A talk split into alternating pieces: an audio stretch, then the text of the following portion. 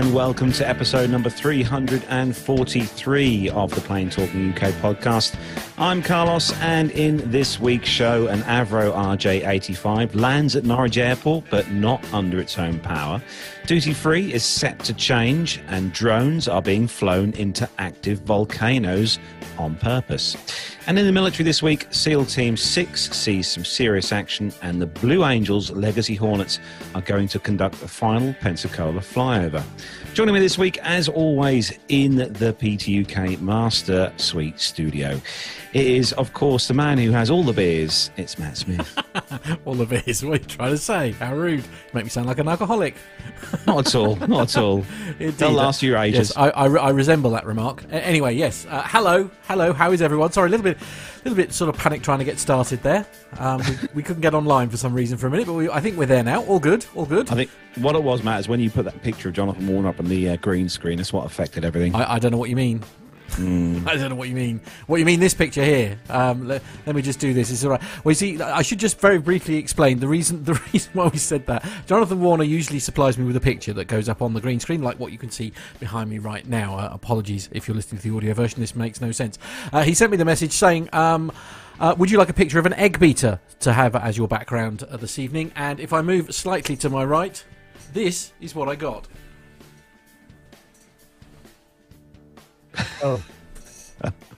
Oh, hideous. I know. Anyway, I don't think I can leave that there any longer. I'm going to make that go away. No. There we go. Slightly scared. So, yes. He's back with us again this week. It's lovely to see you back. Nev, you are back with us again. And we've had a very good week this week, haven't we? Been very hectic, yes. I was in Gibraltar for a couple of days over the weekend, which was lovely, but of course obviously we can't go there again now because of all the changes that have gone on. And then on Tuesday I was filming with the fellows from the A320 podcast, which was a full day in the A320 sim up at Cambridge Airport. And then Carlos and I were at Duxford, which was superb actually, and the weather was fantastic, wasn't it? Well, we did a superb interview with the CEO of Faraday, and when I've edited it this week, hopefully we'll be playing it out, or the first part of it actually, on next week's show. I think it's going to be a 4-part series, so I'm really looking forward to doing that. Yeah, we had a good day Wednesday, good weather. I'm looking forward to that coming on the show as well, Nev. Yeah. Really much. So he's back this week. I'm very, very happy indeed to say that he's back this week on the show. And it is a hugely warm welcome to Armando. Welcome back on this week. Hey, thanks, guys. I had to kick Steph out of this seat and get her out of here and back to her own show, but... Yeah, I'm happy to be back as usual, and not a lot of flying, not a lot going on with me. Actually, just been to the doctor's the last 2 weeks, so I've just been laying around drinking a bunch of soup and having my family take care of me and cuddling with dogs. No flying whatsoever this week. No flying at all. That must, I know, that must like hit an albatross. That's... like a bird with its wings clipped, like a wounded pigeon in New York City. Wow, that's really vivid. Anyways, no, to our... It's good to see you, even if you are feeling a little bit worse for weather at the minute. But no, it's good to have you back on, Armando. And you've got some military news coming up as well later for us, haven't you, as well? Yeah, as long as you guys will still take it, I do have some military stories. Yeah. But more importantly, I've just learned the word fangirling. I'm totally fangirling because we have a great guest on. Who have we got on this week, Armando? Come on, you do the introduction for this. Okay, so I'll do the introduction. This is a young man, Ryan, who I've actually followed on YouTube for quite a bit. I love the videos. So he's out in Papua New Guinea flying some for a missionary organization, flying a fantastic Kodiak with, I think it's a G1000, right, Ryan? Yeah, that's correct. Thanks so much for having me on. Yeah, fantastic videos, my friend. I can't wait to ask you. I could probably spend all 2 hours doing this, but I'll try to limit it to something because I literally just love watching your videos, and some of those airstrips are just so cool for any pilot. And what a dream to be flying in those locations and getting that experience. Well, thanks. Yeah, great to hear it. Yeah, it is a lot of fun for sure. So round up this week, and it's obviously the stuff that we've got for the interviews that we've done are going to be coming out next week, so make sure you keep your eyes open on those. Big thanks to everyone also who's joined us in the live YouTube chat room this evening, all the usual family members in the chat room this evening. Just going to go through a quick rundown of who we've got in there. Stephen H, Alan White, hello, Lane Street, Dave Abbey's in there, Captain Cruz, Andrew Vendasag, Dave Abbey, Rakon is also in the chat room. Just scrolling up, our main man Micah is in there. Masha, hello to you, Masha. Just scroll up, make sure I don't make... Jack English, hello to you, Jack. Richard Adam Stearman, hello to you, Gareth. I hope you're all right. Aaron P, hello to you, Aaron. And a big hello to everyone who has joined us on the live show tonight. Don't forget as well, if you do listen to the audio podcast, don't forget to follow us on YouTube and check out when we go on the live stream on YouTube. You can hit the subscribe button on our YouTube page, and also if you're there, hit the bell icon next to the subscribe button to be notified when we go live and we are recording episodes like we are now. Then you can join us in the YouTube chat room. So moving on to the next part of the show then, we've got a few bits of housework to do, and obviously it is the beginning of the month and it is the time where we get to say a big thanks to everyone who donates to the show via Patreon and PayPal. So Nev, over to you. Yeah, thank you very much indeed, Carlos Wyatt. This is a very important part of the show. This is the bit where we say thank you to all of our Patreon and PayPal donators. And this month it was Nicholas Codling, Warren Dixon, Luis Chares, Alan Loveday, Andrew van der Sarg, Alan White, Stephen Howland, Tanya Wyman, Megan Carrion, Jacob Darlington-Brown, Nicholas Hewitt, Masha, Owen, Ruben Wells, Nico Rega, Graham Haley, Jonathan Warner, Eric Graves, Matt Caton, Jordan Rose, Andrew Wilson, Captain Jeff, Abing, Liz Piper, Jeff Ward, Myla, Evan Shue, Philip Labe and Stuart Backer. And thanks very much indeed to Jenny and Masuz Karim for their PayPal donations. And this is really important for us to be able to keep the show on air. So thank you very much to one and all of you. Yep, a big thanks, because it all helps to push the show and push things along. So yeah, big thanks to everyone who has donated to us. So we're going to move on with our chat with Ryan then, our guest on the show this week. And for those of you who haven't seen Ryan's channel on YouTube, it's one to definitely check out. Honestly, Ryan, your videos are fantastic. I think one of the big things that attracted me to your videos, not just because of the quality, but also because not only do you do the videos of you flying into various locations within Papua New Guinea, but you also... provide a really instructional video as to exactly the runnings of the aircraft. So, you know, hats off to you. Well, thank you very much. Appreciate that. So, Ryan, how did this all start for you then? Where was the first kind of flight for you? Was it PPLs, Cessna 150s, Pipers? Yeah, it started, at least the interest probably like first grade, I would say. I lived actually here in Papua New Guinea when I was a kid. My parents were missionaries, and we lived on the exact same base when I was in first grade through about fifth grade. And I had the opportunity to go on some flights out to some of the bush locations that I actually fly to now for Christmas to visit friends and whatnot. And even at first grade, I was like, wow, this would be the coolest job ever. And it just stuck with me, and like many of my early age. So right out of high school is when I actually started pursuing aviation, and so I think 19 was when I got my pilot certificate.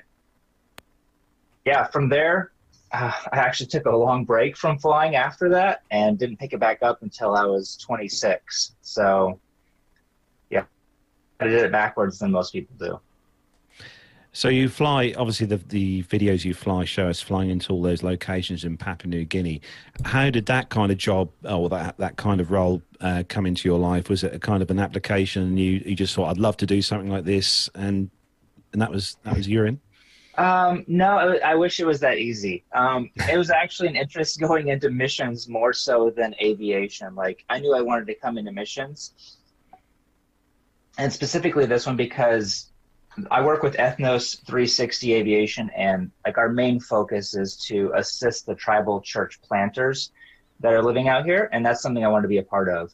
And originally, I actually wanted to be a church planter. So it's kind of backwards, but that's why I went into missions originally and then came into aviation. And it worked out well that I could still be a part of missions through aviation. So yeah, I had to go through all of their training to become a missionary before I could actually even do the actual flying mission part of it as well. So your Missionary Bush Pilot YouTube page, you've obviously got quite a lot of videos on there now. You've got a lot of subscribers as well. So there's obviously a lot of love for the videos. How did that all come about? Because obviously you've got is it 3 or 4 or 5 cameras you've got on the aircraft? You've got in the actual aircraft itself and on the outside of the aircraft.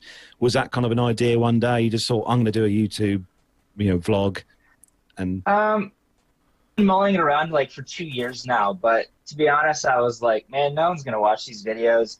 YouTube is so hard to like get any views into like worthwhile for your time. But I don't know, I've always wanted to do YouTube. I thought it'd be a lot of fun, and just said, oh, you know what, I'm just gonna like try it. 1,000 subscribers in a year, we'll see how that goes. And within like a month and a half, I had that. So I was like, all right, well, maybe people are actually interested in seeing this kind of stuff, and just kind of went on from there. Armando, over to you. Okay, Ryan, we have not prepared you for this. So, well, I am a professional pilot. I was 21 years in the Air Force. So I am very, very interested. And in this podcast, we don't usually get very technical. However, we do have a lot of people that understand aviation. Actually, most of our listeners probably know more about aviation and flying than I do. But I'm so glad to have an opportunity to talk to you, because I've got so many questions. And first of all, don't diminish your channel. It's got 111,000 subscribers.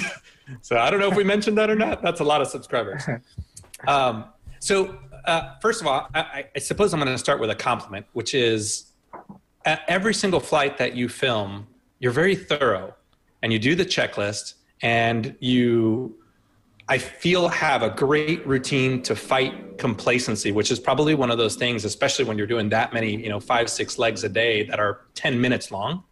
I'm really, really impressed with your professionalism. Is that something that you strive to keep? Well, thank you. I do very much strive to keep that, because I know my own hazardous attitudes and its resignation. So it's kind of like, I know myself, oh, it doesn't really matter. Let's just hurry up and get going, because nothing's going to happen anyways. So I know that about myself, so that I really have to slow myself down. And even if I'm not filming a video, I'm always saying, right, slow down. So I actually appreciate doing the videos, because it forces me to slow down and like talk through everything, rather than just like, because a lot of times you'll have weather coming in really quick, and you're just like, we've got to go, like you're either getting in the plane now or you're going to stay here. So it helps me slow down to stay safe, because complacency kills. Yeah. And I know when we're doing interviews with aviators, usually before the show, we'll preview them. It's like, hey, don't say anything on the show that you wouldn't say to the FAA, or that you don't want recorded forever in history, but you're doing that every day. So does that add an extra level of sort of oversight when you have the cameras and you have the audio being recorded? Yeah, it definitely, I've actually had to go back, and we have CASA rules here rather than the FAA. And I've had to go back and look at them and be like, okay, I want to be legit here. I don't want to do anything that's like, that I have called. So what are the exact regulations for such and such and such and such, so that I don't make a fool of myself? And if we don't get phone calls saying, hey, you're not supposed to be doing that, here's a fine. So, yeah. Yeah, that's probably a good fear of anybody that records and posts their videos publicly, is somebody with a badge saying, we got to talk. Yeah. So one of my other questions, I'm going to jump around a little bit. So one of my questions is, whenever you're flying, I hear you making SAR calls, or kind of calls in the blind. I can't imagine that there's a lot of radio stations out there. How does that work? Who are you talking to when you're making those calls? Yeah, so SAR is just search and rescue, and it's just like flight following in the States, or maybe in a different country. So basically, we have to file flight plans now for every single one of our flights, and we have to be in contact with them. Some of it is so that they have record of where we're going. so they can charge us for all the different landings and whatnot. Mm-hmm. But yeah, so I cancel my SAR sometimes early before I'm even on the ground, and people are like, "Why are you doing that?" Well, usually it's because there's people on the ground that would response team. If I did have an accident within the pattern, they could get contact out way faster than SAR Watch could come and help me out. We also have a V2 tracker on our airplane, so our home base can follow me around, and if I, they would be immediately notified all the way back to the States. So I'm not worried about that in that respect. So, but yeah, it's hard to get a hold of them some days, and that's another reason why I cancel a lot of times early, is because we're talking on HF radios, which is, and so we have VHF and HF. So if we can't get them on the VHF, then we have to switch over to HF, and that's just usually terrible and frustrating, and for everybody, them and us alike, for sure. That's awesome. You know, that actually, I wouldn't have thought that you guys are talking on HF radio, but I guess it probably makes sense with the terrain out there, huh? Like you got to get over the hills. So I wanted to, so you fly the it's a Quest Kodiak, right? That's correct. It's the first version. So that since then they switched over to Deher or whatever, and that's now version 2. Yeah. So we've got a good friend of the show. She was on the show last week, actually, who flies a Kodiak for skydiving operation. But for those people that are not familiar with the Kodiak, tell me 3 things that you would like them to know about the Kodiak, good or bad. Well, it has better avionics than some of the commercially flown airplanes here in Papua New Guinea, which is nice for IFR flying. But it can empty, it can land and stop within 500 feet and full up heavy all the way up to 7,255 pounds. It still can take off usually in around 1,000 foot on a grass runway or paved runway. So that's one of the videos that first led me to your channel. Well, you have one that's called a 1,600 foot wet mountain strip or something like that. Yeah. I don't know when you filled that, but I was trying to improve my own flying, because I fly out of what I thought was a short airstrip, like 2,500 feet in grass, until I saw your channel. But I think that was one of the things that I was looking for, and that's how I found you was. And I was like, oh my gosh. So how do you approach those airports? I mean, 1,600 feet, 2,000 feet. What are you thinking about? How are you planning that out as you're approaching the airport? Well, we always have committal points, and I always try to call them out so that once you get to this specific spot, you're now too close to the mountains to safely go around. People are always like, oh, it looks like you have lots of room to go around. Well, the camera perspective and a much wider perspective, but from that point, you're not going to be able to safely go around, and depending on your weight of the aircraft too, how much fuel, how much cargo you have on. So from that point on, no matter what, a kid runs out, a pig runs out, I'm going to be landing on the runway no matter what. And, but no, we do a string approach. So basically it's something, I mean, it's not really any different than any other kind of approach, but we're trying to keep a constant vertical speed coming all the way in. And I'm basically just staring at my touchdown spot, or not really my touchdown spot, but right before it. So if I were to rotate the plane, I want to be about a plane and a half distance back is where my aiming point is, so that I touch down exactly where I want to touch down. And I just keep that exact same spot just fixated right on my cowling, right where I want it. And then I'll just adjust my power to keep my altitude coming in directly where I want to. So, yeah. Have you ever thought, I guess we'll get to your ultimate goals in a little bit, but have you ever thought about coming back to the US or being out there and teaching bush flying or these kinds of techniques?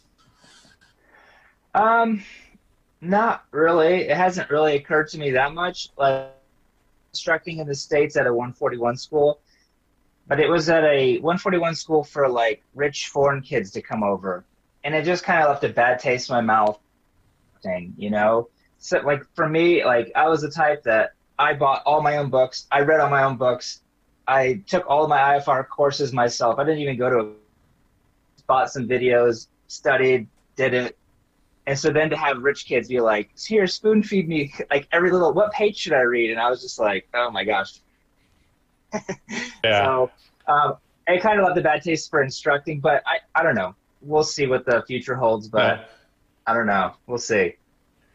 Well, I'm going to ask you, the follow-up question first, which is what was your most rewarding flight? But I'll ask first, what has been your most harrowing experience out there so far? Harrowing? As in? You know, kind of a scary teeth breather moment where you're just like, oh boy, this is. Thankfully, I haven't had too many. I've had, I would say probably dealing with weather, it would probably be top 5 for sure. I had just got incident rating many years ago back in the States, but then never really used it like most people do. Like they just, unless they're going commercially, they're just like, oh, they might fly through a cloud here or there. But when I got to the field, like I had 0 real experience. And then I got my IFR rating here, and the IFR flying here is much different than Oklahoma, which is where I did most of my training. So we have tropical storms that come up very fast, and some of them are fairly violent when you fly through them. So my first year was just testing my own comfortability level, I should say, and what I feel comfortable flying with. If I feel comfortable flying with passengers through certain things, or if I'm by myself, what do I feel comfortable? So I think the first year of having that was a good eye-opener of like, here's what for you and here's how it can stress and raise your blood pressure. So yeah, I've flown through a couple of storms my first year that had some pretty severe turbulence, and after flying through it, you know, I was like, if the passengers get off the plane and say, I thought I was going to die today, that's an indication that you shouldn't have done that flight. So that's, yeah, I think that would apply. I think that would apply whether you're like a captain at American Airlines or, you know, or flying out there in PNG. But so yeah. The natural follow-up is what has been your most rewarding flight? I would say medevacs. I really enjoyed flying medevacs. We fly them for the missionaries. We also fly them for just the PNG citizens. And I enjoy that because you feel like directly like, oh, I really helped that person. Like if I wouldn't have flown them, they would have died, kind of thing. So that's a service that we do here. We fly down to Australia.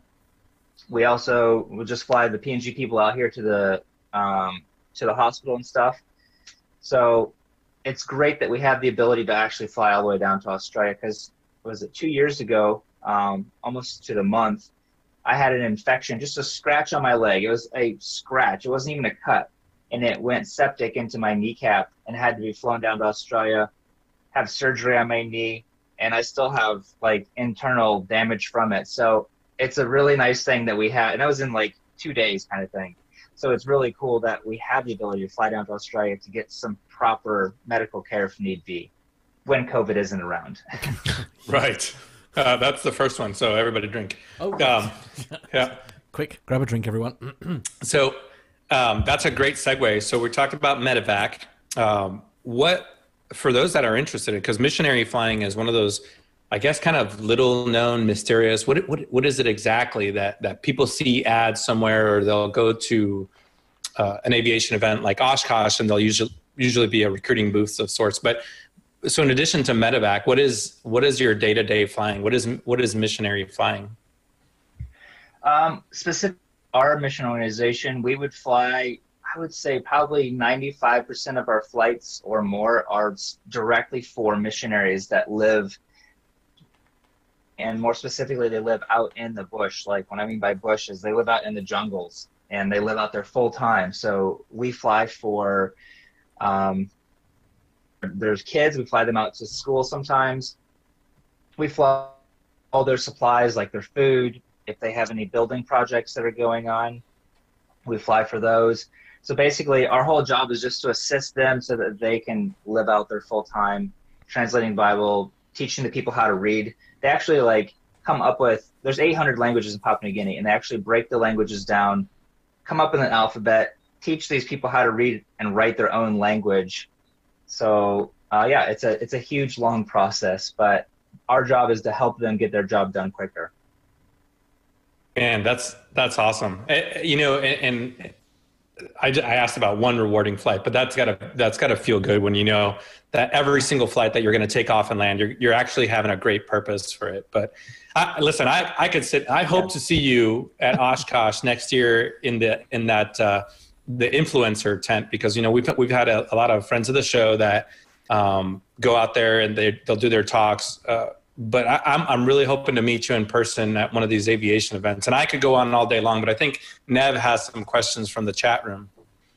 I thought you were never going to stop.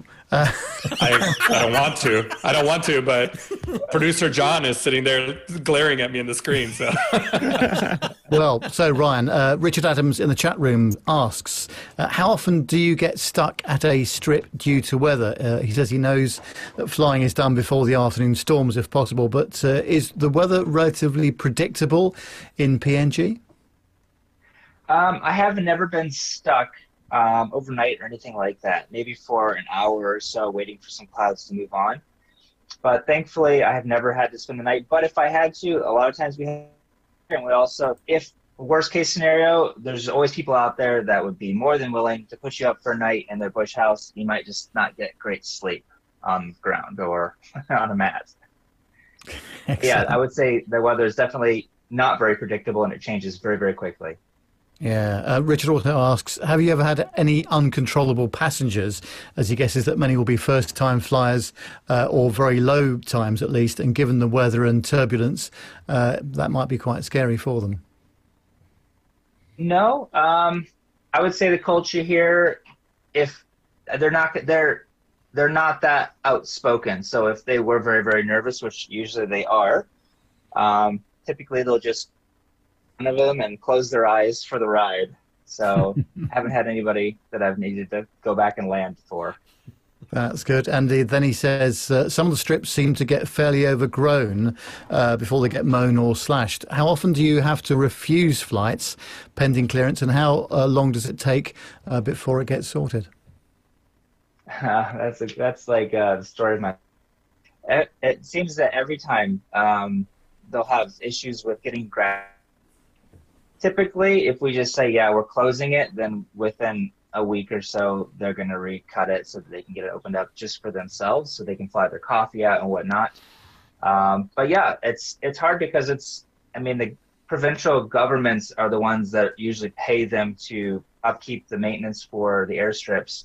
And maybe they just aren't getting paid enough. I don't know, but the lack of motivation to, it takes like potentially like a week or two to cut the airstrip, and then by the time they're done they have to start off on the next end again. So I can understand their lack of motivation to do such a huge job. But yeah, it's a constant battle to have nicely maintained airstrips. I'm sure. And final question from Alan White in the chat room. Has Ryan learned to be an on-the-road maintenance technician, fixing the little niggles as they crop up with the aircraft? Own maintenance staff. I am a licensed A&P back in the States and actually worked as a mechanic for 3 years. But we have our own staff of mechanics here, and they do a great job at keeping our planes in tip-top shape, so I don't have to. Actually, I'm just going to ask you, Ryan, how do your family feel about you, your flying? Because obviously you do fly in some really quite kind of, I wouldn't say dangerous, but quite challenging areas. I mean, do they mind the job you do? Not at all. Thankfully, I'm married to a woman that encourages my fun, adventurous things like such. And on the weekends, if I need to go for a motorcycle ride, she's quick to let me know that I should go for a motorcycle ride. Oh dear. Right. Well, no, I was going to say, Armando, we've got like about 2 minutes, so here is your opportunity for 3 minutes for a couple more questions. Go on, fire. Don't forget the last one as well. Don't forget the last question. Oh, that's right. So I'll ask one quick question, which is where, if you figured out, and it's perfectly fine not to, but where do you see yourself going from here, either on the missionary path or on the aviation path? Yeah. So next January, not this one, but next in January 22, to the States and start helicopter training. We're transitioning to a lot of helicopters, 3 helicopters in the next year to year and a half, and we need more helicopter pilots. So rather than getting brand new pilots that are helicopters, we figured it's going to be a lot quicker transition if we just send all of our fixed wing pilots back to get dual rated. So I'll start that, and then I'll be flying the R-66 probably for the first year, and then I'll be transitioning back and forth between the Kodiak and the R-66. I plan to do this tentatively right now until my kids are out of high school, so about another 9 years, and then after that, man, I don't really know what – I don't have any plans specifically in aviation on what I want to do, and at that point, I'm tired of doing what I do, so we'll see. Well, I'll tell you what, I'm going to mark the calendar 9 years from now to get somebody that has bush flying experience, is dual rated rotary wing and fixed wing, has an AMP and is a flight instructor. I'll come back and find you. Ryan, so before I ask you the last question, I do want to plug your YouTube. It's YouTube. It's NTMA Pilot, right? If people just search for just Missionary Bush Pilot, they'll find it. Yeah, I think that's the official name, like in all the metadata. But if you just search for Missionary Bush Pilot, then they'll come right up. Okay, perfect. Which is also your Instagram and your Facebook, Missionary Bush Pilot, right? Try to keep it simple. I like it. We're simple people here at PTUK. That's right. So our last question that we always ask is, if money was no object and you could fly any aircraft in the world, past, present, or future, what aircraft would that be? Probably like an open cockpit Stearman, like slow, low, just the wind going through your hair. That just sounds amazing to me. Yeah. Awesome. We'll be in touch because we do have access to one. All right. Sounds great. Yeah, we have access to one with Bob Mills, actually. He's one of our good friends and a friend of the show, and he just bought a Stearman, so we'll see what we can make happen. Oh, I think that should happen. That'd be awesome. Absolutely. Maybe someday. Definitely. Yeah. So we're going to say a big thanks to you, Ryan, for coming on the show today. It's been an absolutely pleasure to talk to you. We know it's really early where you are as well. The time difference is quite big for where you are. But no, for anyone, don't forget, check out Missionary Bush Pilot on YouTube. The videos are absolutely stunning. And Ryan, just carry on putting those videos out because you've got a lot of fans out there for sure. Well, thank you very much. Appreciate you having me on. So we're going to say a big thanks and from everyone in the chat room and all the guests and hosts. Yeah, thanks for joining us, Ryan, and all the best for the future and safe flying. Awesome. Thank you. Bye-bye. Okay, so we're going to, while we say our goodbyes to Ryan, what we're just going to do is we're going to play out the next part of our plane truce that I did with Captain Al, and this week we're talking about fuel and fuel issues.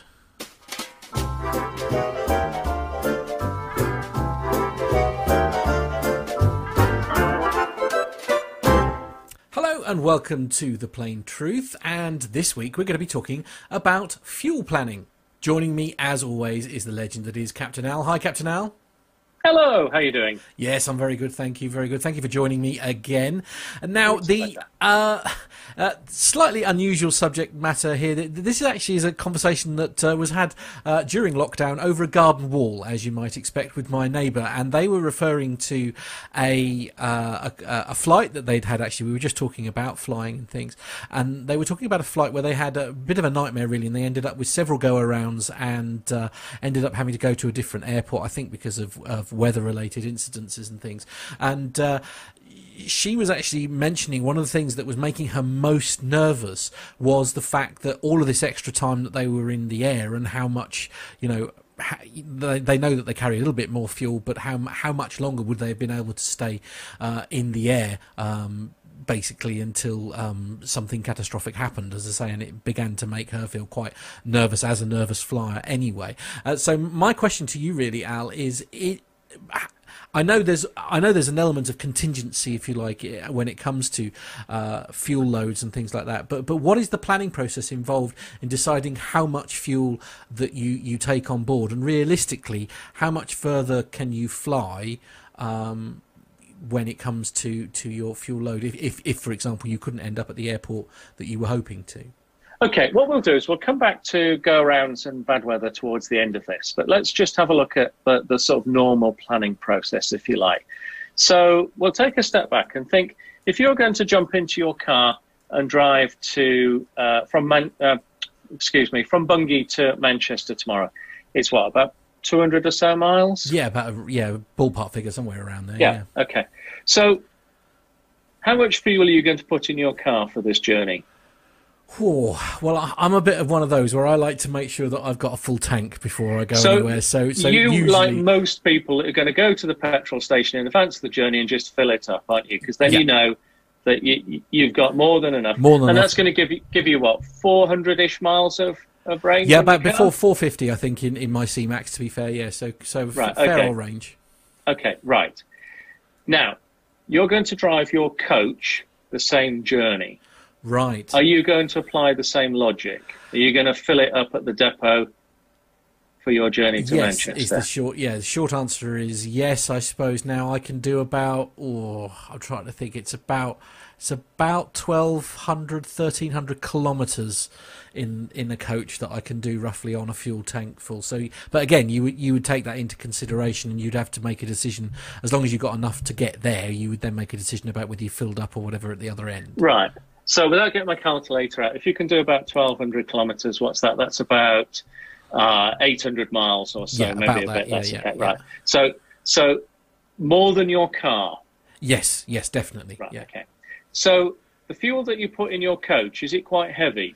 Oh, very much so. Yeah, absolutely. And in fact, I mean, especially when we're doing things like local work and stuff, we only tend to put in, sort of 50, 100 litres at a time, because obviously weight is a huge impact on the miles to the gallon and all sorts. Absolutely. So your coach burns significantly more fuel when it's full of fuel than when it's got an amount of fuel sufficient for the journey. Yes. So the point I'm trying to make is that unlike most car drivers, you are applying a different strategy when you're driving the coach to when you're driving your car. 100%, yeah. Because you can carry a lot more fuel in the coach than is needed, and the fuel is heavy, and we've just mentioned that the consumption is considerably different. Yeah. So it's the same on an aeroplane. Right. So when we are embarking on a flight, we do not apply the strategy of, okay, well, it's 1,000 miles, so we'll just fill it up, and that'll give us, 4,500 miles. That will be enough, okay? Right. Because the costs of doing that are huge. And roughly speaking, ballpark figure, something like 3 or 4% of the fuel burn will just be in carrying the fuel that you don't need. Yeah, okay. You'll be burning fuel to carry fuel, okay? So we plan our fuel very carefully. Now, it's not just because of cost, although that is a considerable factor. If we fill the aeroplane up with fuel, we can't put the same payload onto it. So we can't put as many people and their bags or any cargo. So it's a commercial decision. So there has to be a framework, and there is, and it's set out in the rules and regulations. So let's look at the various parts of the journey, if you like. So when we, as passengers, get out onto the aeroplane, it's normally got the lights on, and it will have some form of air conditioning, whether it just be sort of ambient air or air-conditioned air. Would that be reasonable? Yeah. No, if it was the middle of the night, you wouldn't expect to get onto it and have to, illuminate by torchlight to get to your seat. No, you wouldn't have to use your phone light or whatever to just get to the aircraft. So in a lot of airports, we will take, and we've talked about this before, we'll take power from the ground, so from the airport, and they will power up our aeroplane. But eventually we need to disconnect that umbilical cord and be responsible for our own heat and light, as it were. So that uses the auxiliary power unit, a little jet engine usually in the tail of the aeroplane. The APU. There we go. Yeah. So that actually burns fuel. Not a lot, but it does. And presumably that's basically just a glorified generator, essentially. It's actually a very small jet engine. It's a sort of multi-million-pound gas turbine engine, Okay. It's a little jet engine in the back there. But we're also going to need to be able to start our engines and taxi out to the runway that we're going to depart from. So that's the first part of our fuel plan, and it's called taxi fuel. So it's the fuel from starting up the aeroplane, usually before the passengers get on, to getting to the departure runway. Now, if you're at somewhere that's very quiet, so shall we say Norwich, then you're not going to encounter too much in the way of taxi delays. No. But if you're at somewhere, say, for example, like Chicago O'Hare or Atlanta, then it may take you, or JFK when the weather's not so good, it might take you a very long time to get to the departure end of the runway. So maybe an hour or so could even be worse than that. Really? Gosh. So that's the first part. And all of these are, these days, calculated by computer. So typical taxi times are taken into account, et cetera, et cetera. So that's the first bit of the fuel calculation, the taxi fuel. Right. Once you've got out onto the runway, you're then going to need fuel to take off, climb up to your initial cruising altitude, and then any further sort of step climbs. So sometimes if it's a long flight, you can't go up to your final cruising level because you're too heavy. So you go up to an intermediate level, burn off some fuel, then you're a bit lighter, you can go up and you can step up. Then so basically that's the cruise phase. All the way down to through your descent and your approach and landing, and that's your trip fuel. So basically, from the time that you take off to the time that you land, that is the trip fuel calculation. Okay. Right. So we've got fuel to get us to the runway, and we've got fuel for us to land. Probably wise to have contingency fuel. Yeah. You know, things don't always go as planned. No. So, like a lot of things in aviation, it's not just a simple figure, it's a complex equation. Now, I'll put this as simply as I can and then talk about what can be done. So the contingency fuel is typically 5% of the trip fuel. Right. So the trip fuel is the bit from starting your takeoff to the landing. So you take 5% of that figure, and that is your contingency. If there are some airports along the way that are favourable to you, you can reduce that down to 3%. And you might think, well, why would I want to do that? Well, you as the individual may not necessarily want to do that, but the company would like you to carry the least amount of unused fuel as possible. Because if everything goes to plan, you're not going to use this contingency fuel. But the rules say that you have to carry it. So between 3 and 5% is the figure for contingency. Now, I'm going to guess that that's probably less than what you thought it was going to be. Very much so, yeah. Okie dokie. Right, so that's contingency. There is one final bit of fuel that the rules say that you have to have, and that is final reserve fuel. Now, this is fuel sufficient to hold for 30 minutes at 1,500 feet. The reason that figure is chosen is it's quite low to the ground.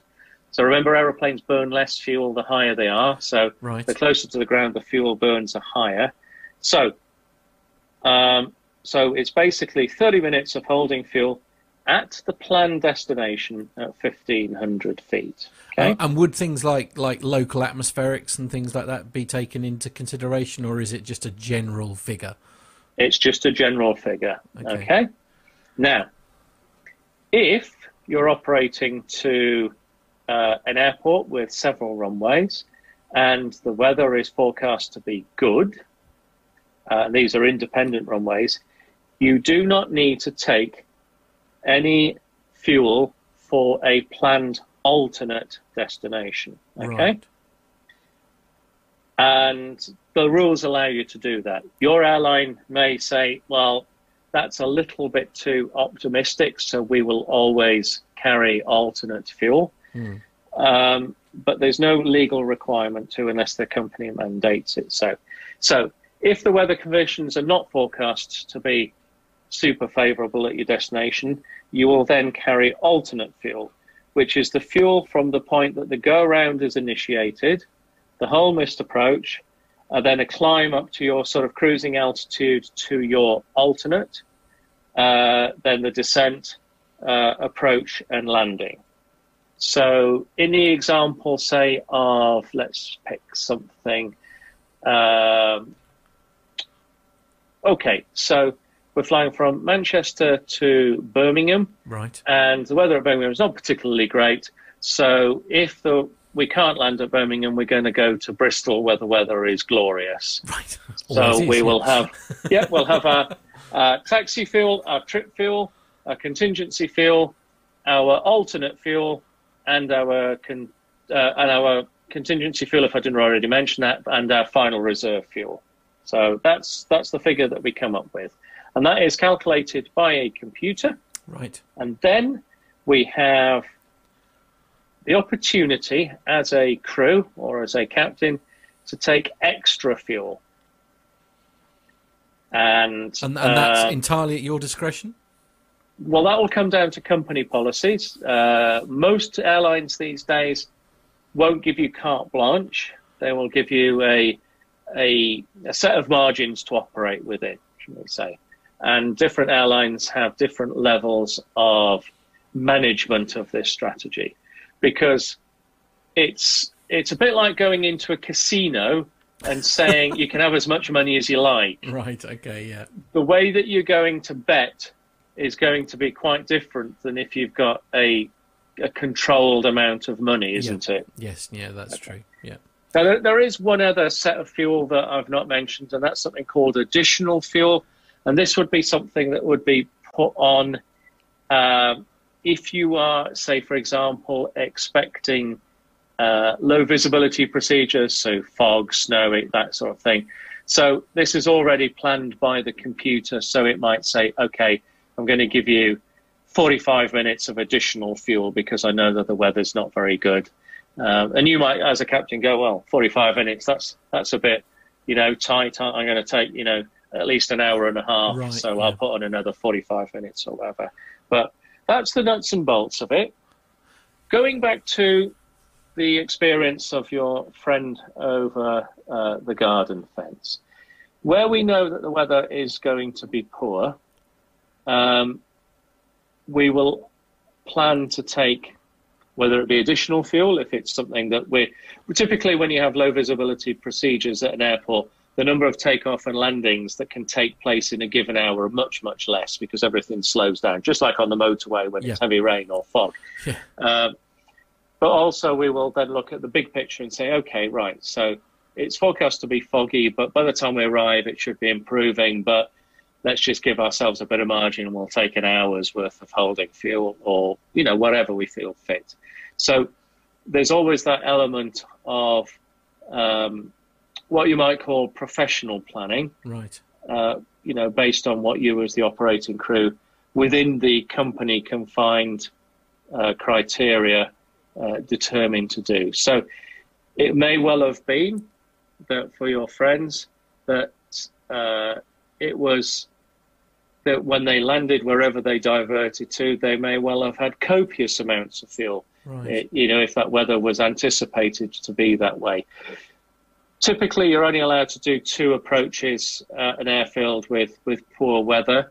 You can do subsequent approaches, but there has to be a significant improvement. Right. The idea being is that the regulator doesn't want you to just keep trying and trying and trying. Until you fall out of the sky, essentially. Yeah. Yeah. Yeah. Well, typically what happens is that, like if you're trying to put, a screw into a piece of furniture or whatever, and you just can't, and it's not quite working, you just get a bit more frustrated, and you become a bit more cavalier with it each time, don't you? And then you just hit it with a hammer. Yeah. Well, that's what they're trying to avoid. Trying to avoid, essentially get really annoyed with it. Well, I mean, it's essentially what I've learned from this actually is a much more scientific. I mean, I suppose from my perspective, you would sort of make sure you carried an extra 100 litres or whatever to make for what you were expecting in part of your journey. Essentially, what I've learned from this, Al, is it's actually a much more scientific, much more calculated decision. I mean, it's sort of worked out to the nearest litre almost what's required in the av fuel to do the job. Yes, absolutely. And most modern airlines these days will monitor the amount of fuel that is being carried by crews, how much is being used, whether it matches what the predictions are, and these sort of things. So fuel is a massive cost to airlines. both in the cost of purchasing it, but obviously ever increasingly with regards to CO2 emissions. Mm. So it is a very, very carefully calculated amount. And just throwing on some for, you know, mum and dad isn't the way that professional crews operate these days. No. No. Well, it's a very comforting topic, Al. Thank you very much, as always. It's a pleasure.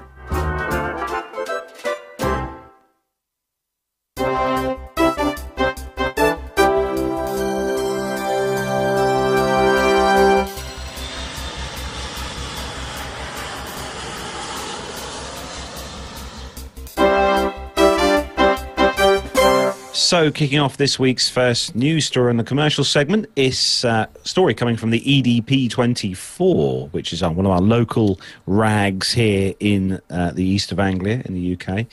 And it's good news for us, actually, Matt, in Norwich, because our local airport, Norwich, they've had a special delivery. Well, so, no, you're wrong. That's London, sorry, Norwich. Isn't London, Norwich. Yes. London, Norwich International Airport. Correct. So, in the early hours of Halloween...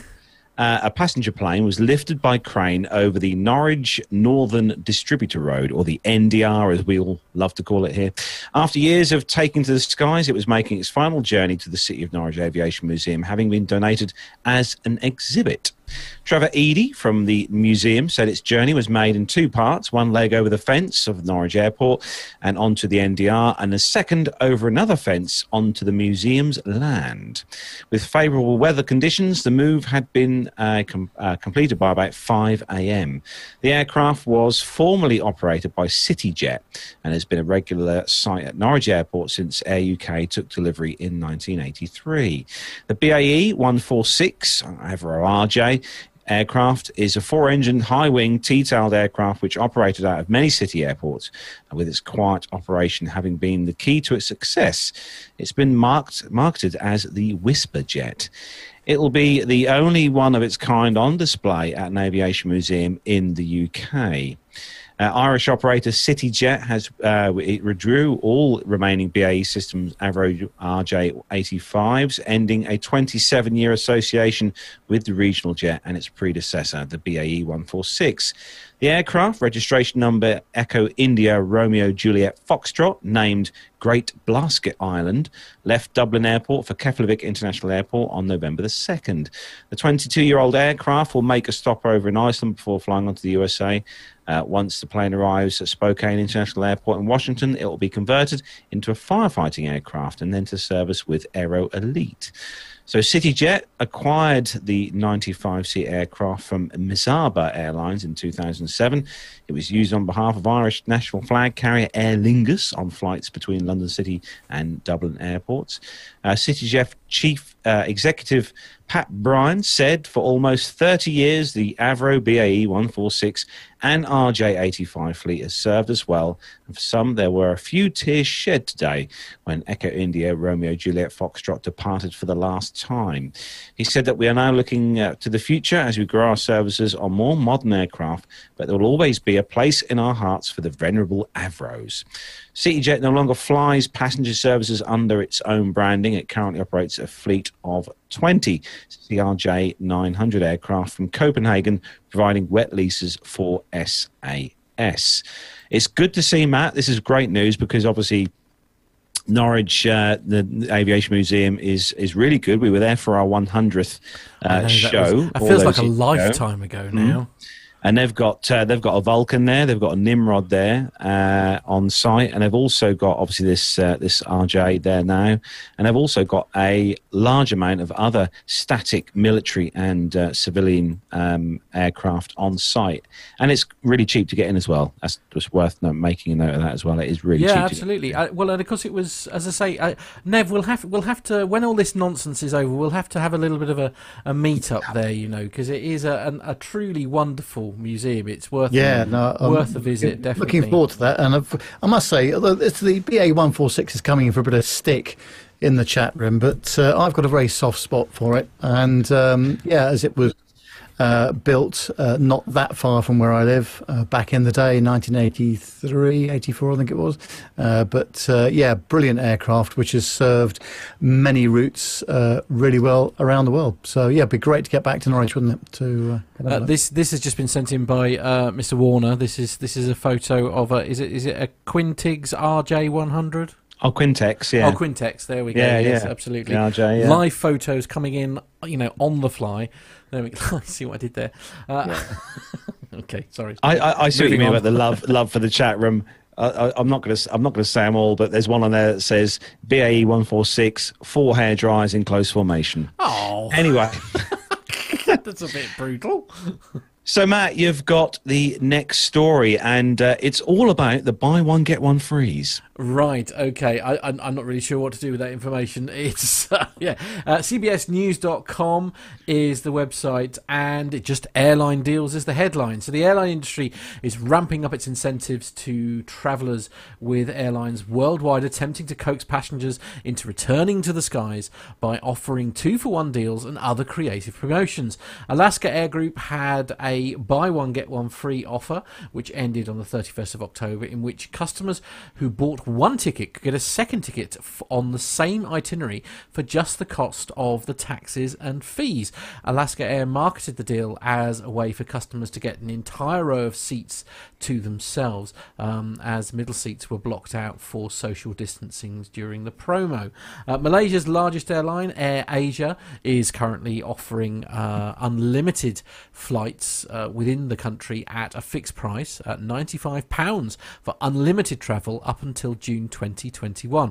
Ireland-based Ryanair is giving customers a buy one get one free ticket on flights across the United Kingdom. It's the first time the budget carrier has ever offered such a promotion.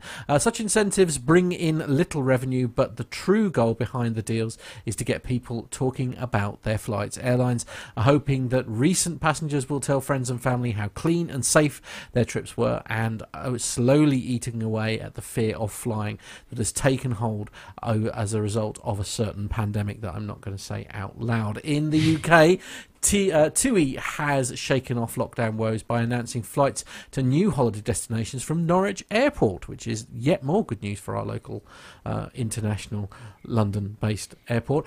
Next winter, flights on offer from TUI will include those to Tenerife, and from summer 2022 routes will also include Corfu, Dalaman, a name Corfu? Sorry? Corfu? Corfu. Heraklion, whatever that is. Heraklion. Bless you. Ibiza, Menorca, Palma, Rhodes and Paphos.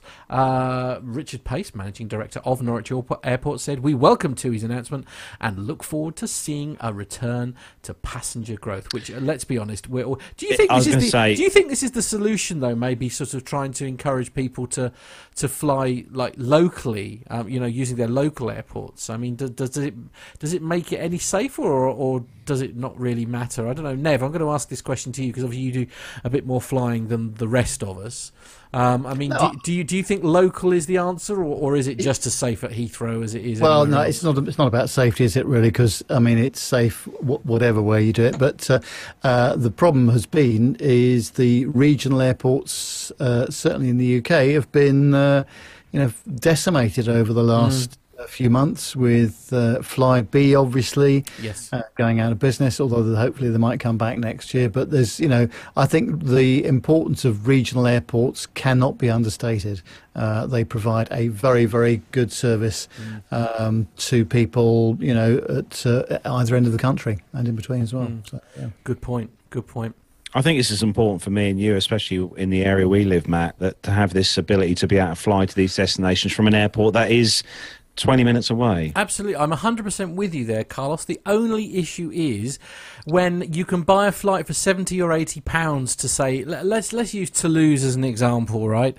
If you wanted to do that, the same flight that myself and Owen went on, I don't know how many years ago now, 2 years ago, whatever it is, when we went to Toulouse, and I think the return flights were like less than £50 each or something stupid. They weren't Yeah, they weren't that expensive. Yeah, I dare say if you wanted to do something similar from Norwich, you'd be looking at £350. Exactly, and that's where they need to sort things out. Yeah, I mean, you know, I don't know, because it's one of those. It's like, because you're never going to get someone like Ryanair going to a small airport like Norwich. God, can you imagine, Matt? God, yeah. I mean, wow.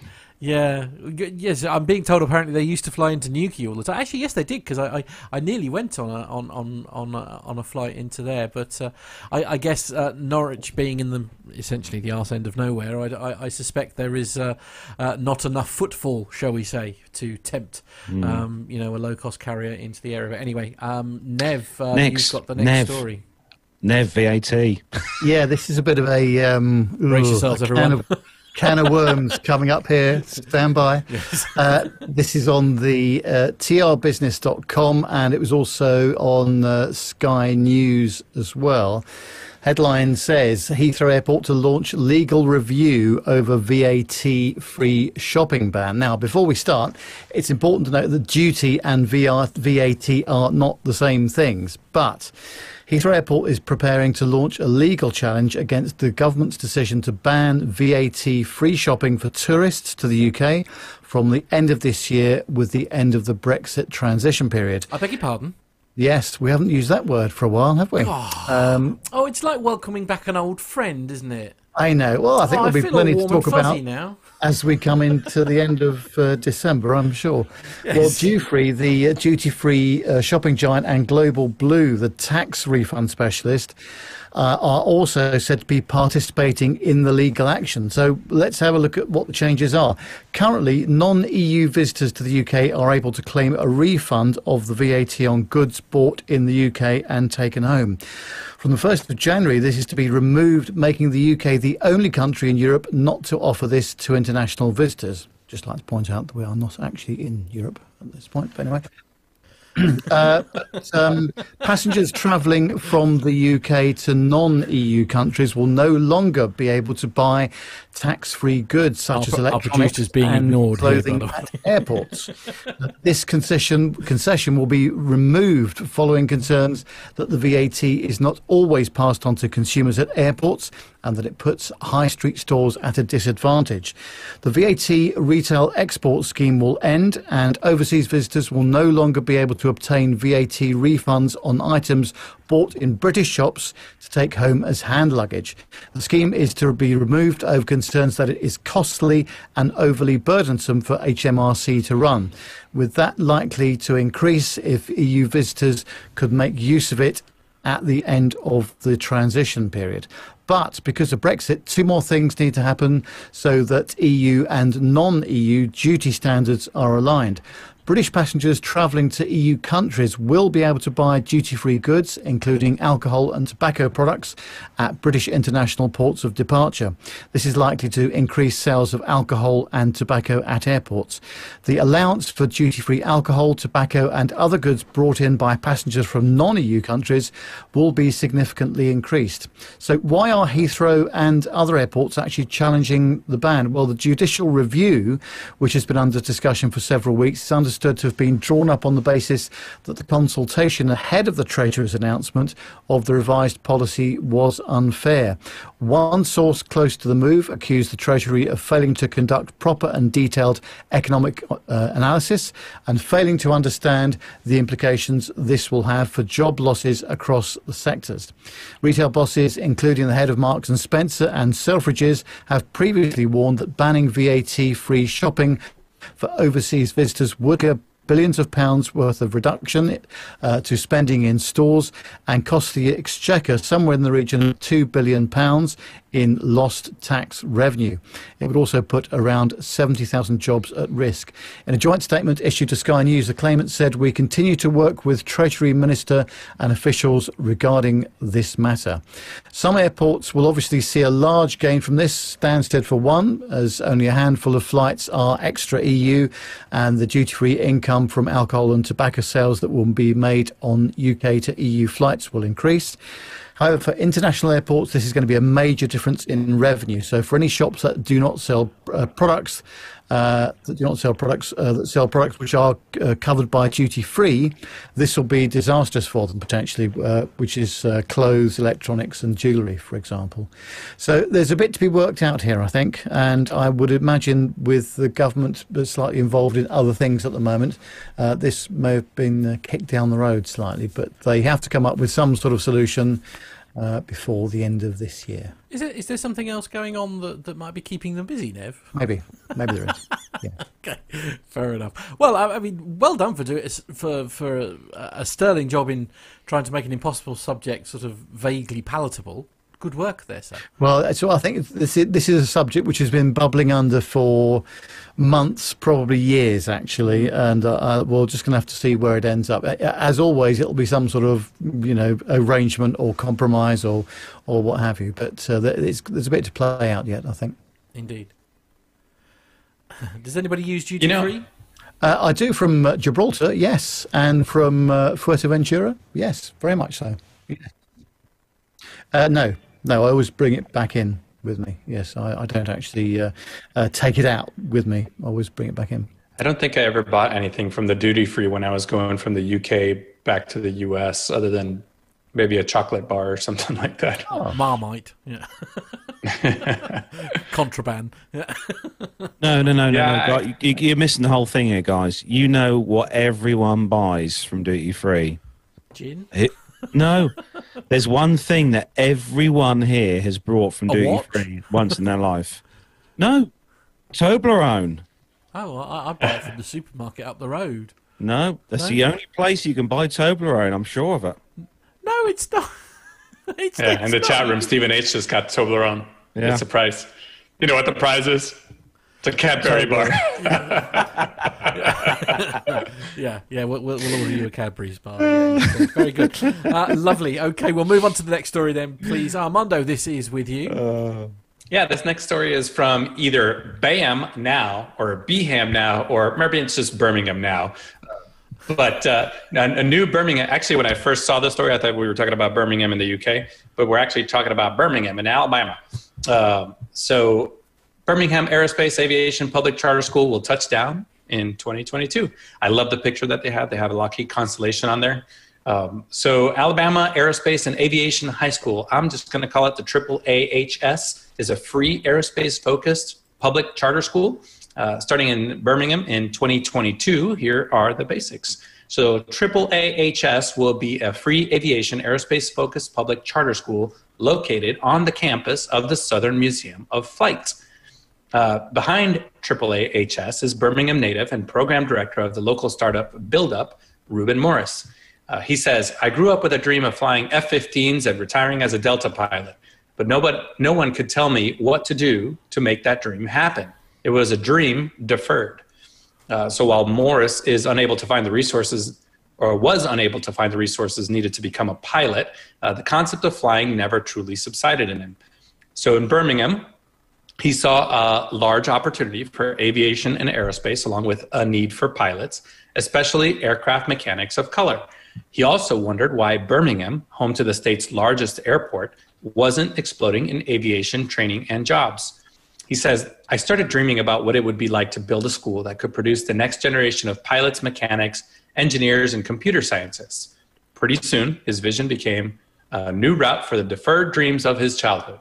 So according to Morris, the school will feature strong core academics along with 4 distinct industry-aligned pathways focused on aviation and aerospace. They are aerospace, drone, and pilot licensing, so full-size pilot and drone pilot licensing, aircraft mechanics, and computer sciences.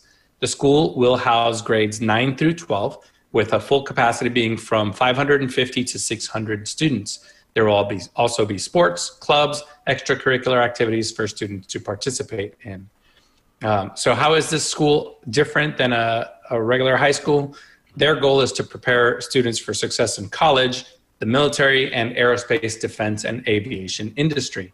One of the main differences featured at AAAHS is that their hands-on approach to teaching, for example, will have students access to flight and drone simulators, so they can earn hours towards receiving their pilot's licenses. AAAHS is also partnering with Tuskegee University to provide students with dual enrollment courses. Great story here. I've been to Alabama. Alabama actually has a much more rich aviation history than most people think. Huntsville, Alabama is a home to the Huntsville Space Center. There's just hundreds of years, only been around for 100 and so years, but probably about as much, right? Almost 100 years of aviation history in Alabama. And then we all know the Tuskegee Airmen, and I've been to the Tuskegee Airfield. It is a city, it's just Tuskegee, Alabama. Yeah, this is very cool. Yeah, and I believe Captain Jeff went to school in Alabama also, so very cool. Oh, it's very impressive alumni then. If you know, Captain Jeff was there. I mean, goodness me, we need to immediately find out where the plaque is. Maybe he'll be the guest speaker at the ribbon cutting. Oh, I think that's completely correct. Yeah. Oh, I'd imagine Jeff has got his star in the pavement outside. Well, of course, with his absolutely. Name. I expect nothing less. Yeah. So moving on to the next story, Nev. You've got one about drones doing some weird stuff. Yeah, shame we haven't got Ryan with us still, actually, isn't it? Because this is on the livescience.com website, and it says, with an estimated 300 active volcanoes on Earth, the challenge is how to monitor them all to send out early warnings before they erupt. Changes to sulfur dioxide and carbon dioxide gas emissions can signal more activity in a volcano, but measuring volcanic gas emissions is also no easy task. Now, researchers have designed specially adapted drones to help gather data from an active volcano in Papua New Guinea.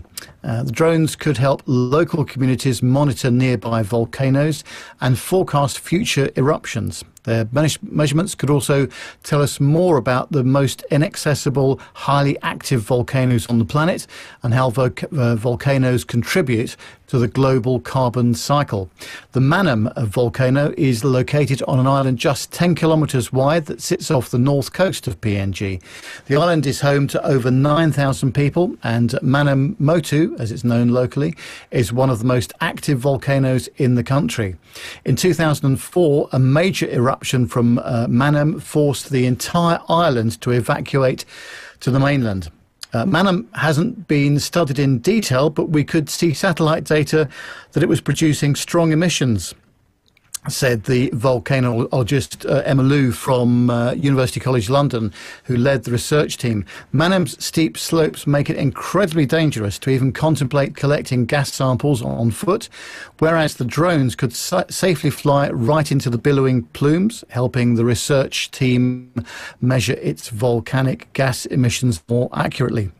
Drones flew over 2,000 metres high into Manam's highly turbulent volcanic plumes and some 6 kilometres away from their launching pad, well out of sight of the pilots. On each flight, the drone took images of Manam and its two craters, measuring the gas composition right above the rising plumes, and collected 4 bags full of extra gas for rapid analysis when the aircraft touched down. So that's pretty handy use of the technology there, isn't it? Especially where it's completely inaccessible to humans. Very, very cool video that I was playing out while you were reading that, Nev. And if you're listening to the audio version of the show, make sure you look at this story on in the show notes, because, as I say, the video is absolutely cracking on this. I wonder how many drones they lose in this particular exercise. Because, you know, you've only got to get a bit of sort of heat or something that might affect the flying characteristics of said drone, and it could end up gone. True. And they're not using kind of cheap drones either, are they? No. They are using DJIs, I think, on there as well. Yeah, I know. It's, as I say, because there must be sort of massive thermals and stuff. I mean, the heat rising and all that kind of thing, that must have a real effect on the way that the thing flies. And also the camera, Matt. The camera lens. True. Yeah, well, the camera lens will probably be okay a bit longer than things like propellers and things like, you know, you just sort of expect them to sort of melt, really. But anyway, there we are. It is what it is. So, moving on to the last story. This one is on Simple Flying. .com this comes from, and for those of you who are tired of having a boring office or an office in a building or you know, in an office here at home. How about having a Boeing 727 office? Oh, my goodness. Because a former Japan Airlines Boeing 727 is to become a Bristol office space. So the Boeing 727, once flown by Japan Airlines, will soon become an office and event space in Bristol here in the UK. A local businessman by the name of Johnny Palmer made big news in Bristol after he purchased the 53-year-old out-of-service Boeing 727 from Cotswold Airport, formerly RAF Kemble. 37-year-old Palmer is the managing director and founder of Pitch, a UK-based event production company. The aircraft will be transported some 35 miles down the road to Brislington Trading Estate along the M4 and M32 in February next year, where it will be set in place at its new home, installed on top of shipping containers. These containers will be covered with paintings of clouds to make it look like it's flying. Palmer also hopes to use the space for private dining events, arranging to have local chefs take over the kitchen. Of course, this will only take place after COVID restraints are lifted. The Boeing 727 was first delivered to JAL, or Japan Airlines, back in December 1967. The 727-100 is 133 feet long, or 40.5 metres, and typically flew 106 passengers in two classes. This particular jet would have likely flown domestic services. It then flew as a corporate jet registered in the United States and then in the Cayman Islands, flying under registrations November 445 Sierra, Victor Romeo, Charlie Bravo Echo, Victor Romeo, Charlie Lima Mike, and Victor Romeo, Charlie Mike November. And finally, it ended up with the registration Victor Papa, Charlie Mike November. I have to say, guys, and we were talking about this yesterday on the Zoom call, me and John, that if I had a big enough garden and I had the money, I would... And you weren't married to your wife. And I wasn't married. I'd be divorced. I would love to have the fuselage. I'd live in a fuselage of an aircraft. I mean, certainly the video that I was playing there, I mean, it looks very plush and comfortable and all that kind of thing. I just have to do a sort of quick hats off here to Mr. Warner, because as we were reading out that story, I noticed my phone go off. And this very picture of that very aircraft that he took... winged its way literally to me. So this is that very aircraft that he just pinged. Oh, parked at Kemble, yeah. And he doesn't have the luxury of the latency either this time, so it's all very good. Just like wow, our audience are amazing, aren't they? And I tell you what, we were saying as well. Me and John were saying yesterday, there are still 727s still flying in the world at the moment. Doing various jobs and stuff.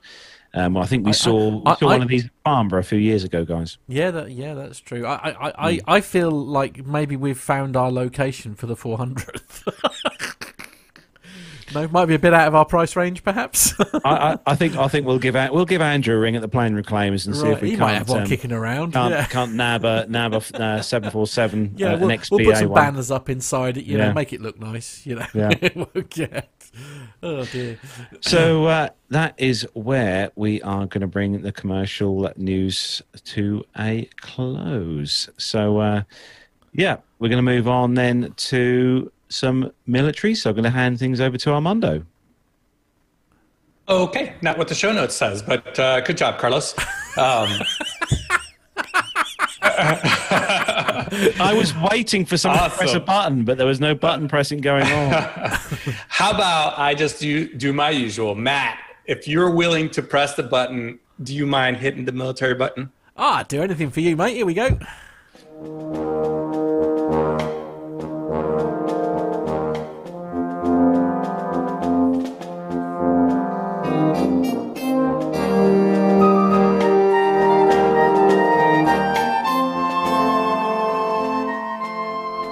It's more time for an after party at the end, let's be honest.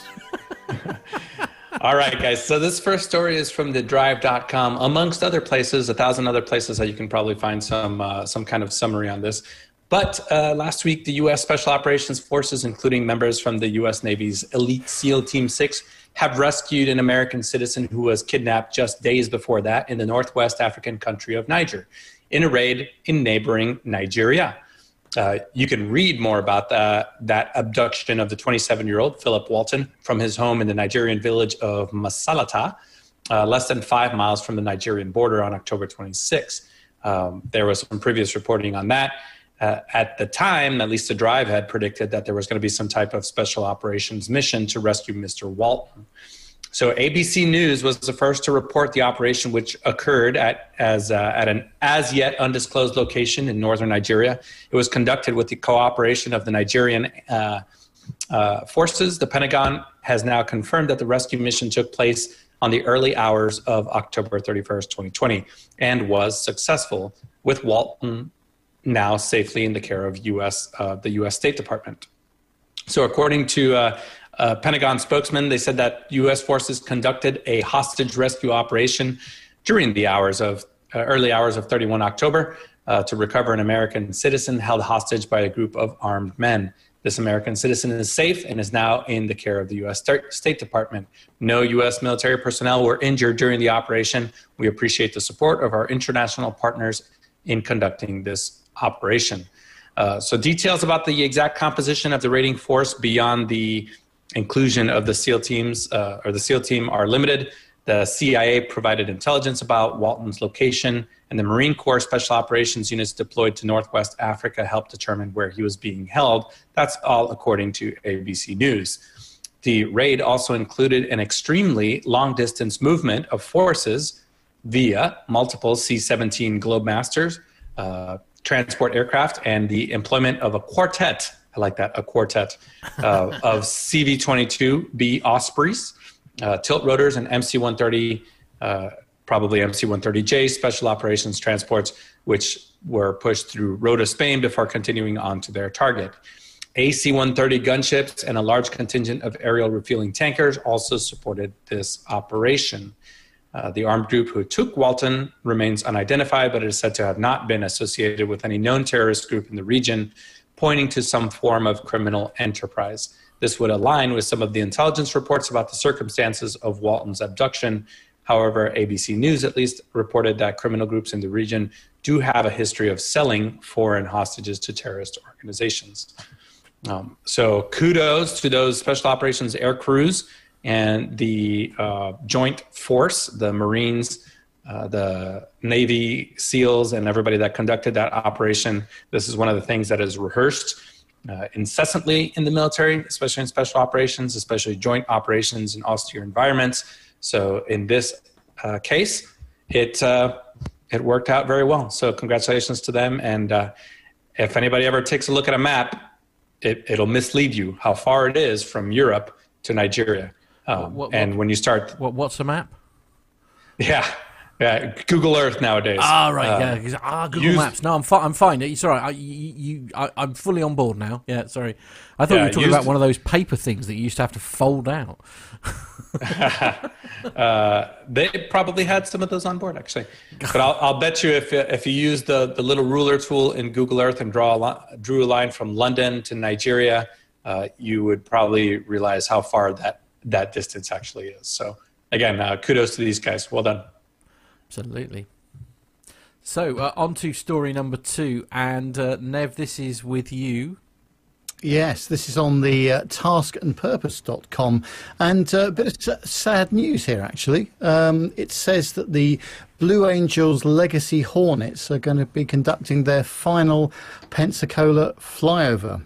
And this is going to take place at, we'll come up with the date in a minute, I'm sure, but on Wednesday, actually, they're going to conduct a final flight on the FA-18 A, B, C and D Legacy Hornets, which is going to take place at between 4 and 4:30 in the afternoon. The final flight of the Legacy Hornets signifies the official transition of the Blue Angels to the FA-18 E and F Super Hornet platform. We are incredibly honoured to have the opportunity to salute those teams who have flown, maintained and supported this platform over 3 decades of service, says Commander Brian Kesslering, US Navy Blue Angels Commanding Officer and Flight Leader. We deeply appreciate the expertise and operational knowledge Blue Angels past and present have brought to the team, and we look forward to enhancing our operations as we fully transition to flying the Super Super Hornet. The 2020 show season marked the end of the service life of the aircraft, which the team has flown for 34 years. The 2021 show season will be the Blue Angels' first year flying the Super Hornet platform. Undoubtedly, 2020 presented the team with unprecedented challenges. That said, the unique nature of this year also allowed our team to deepen our interaction with past teams, in particular those teams that had transitioned to new aircraft during their tenure, said Kesslering.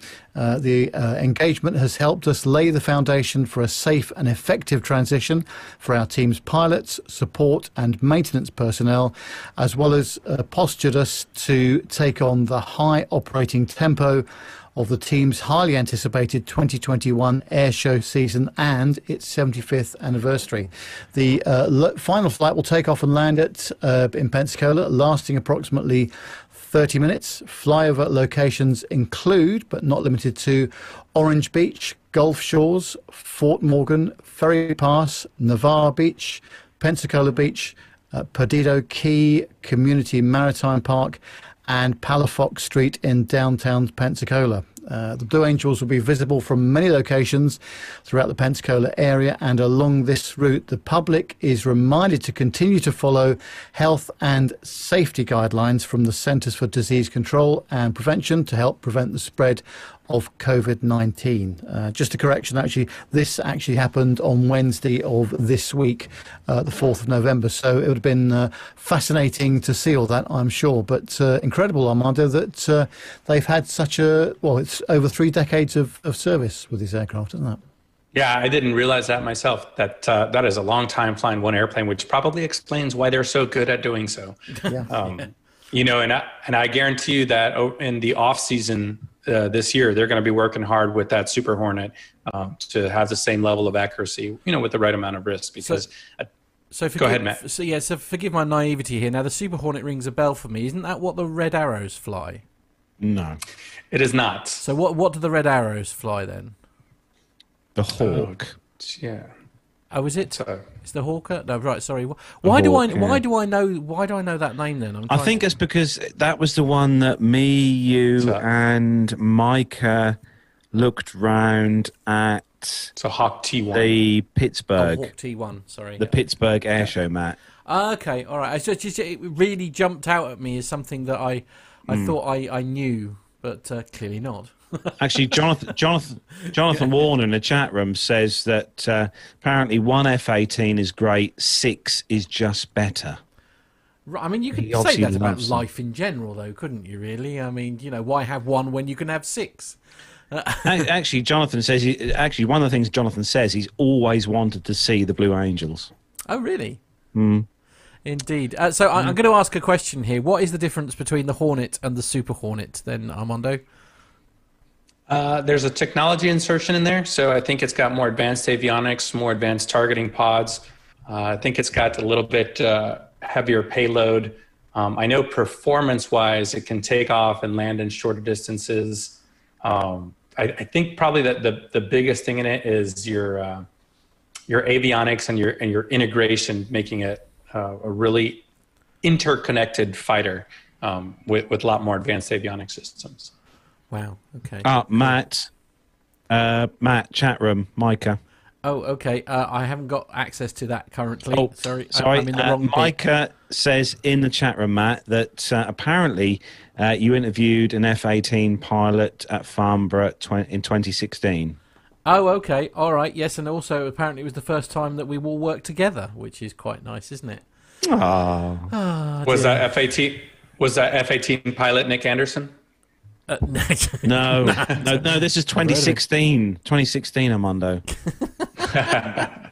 Oh, he didn't like us back then. Not 1916. Anyway, next story is... oh. Love you, Nick. Love you, Nick. Yeah. Yeah, so this next story, it's a good, heartwarming story. This is actually from the Air Force, from Air Education and Training Command, from Columbus Air Force Base, Mississippi. They say for many, becoming a pilot in the United States Air Force is a dream that can be achieved through the traditional means of commissioning as an officer, but every so often it is a unique story brought to life in this process. This is the story of Second Lieutenant Clifford Moy, 41st Flying Training Squadron student pilot currently undergoing SUPT, or Specialized Undergraduate Pilot Training, at Columbus Air Force Base. Moi is originally from the Republic of Cameroon, a country in Africa that shares borders with both Nigeria and Chad. He is, along with millions of others, entered into a diversity visa lottery with the hopes of immigrating. This U.S. government lottery program provides countries with a historically low rate of immigration to the U.S. a chance to move here on a green card visa. So to qualify, the applicant must have a high school diploma, 2 years work experience in the last 5 years in an occupation that requires at least 2 years of training, if you can track that. The winners are actually chosen randomly by a computer program. So Lieutenant Moi, along with 3,000 of others, were selected from Cameroon's population, 25 million. He won the lottery. He was contacted by the U.S. Embassy, got his paperwork together, and came to America in 2013.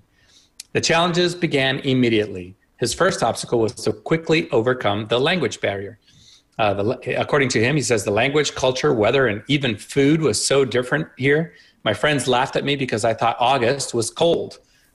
Even through the challenges, I knew it was a matter of time before I overcame those obstacles by making friends, watching television, and adapting to the area.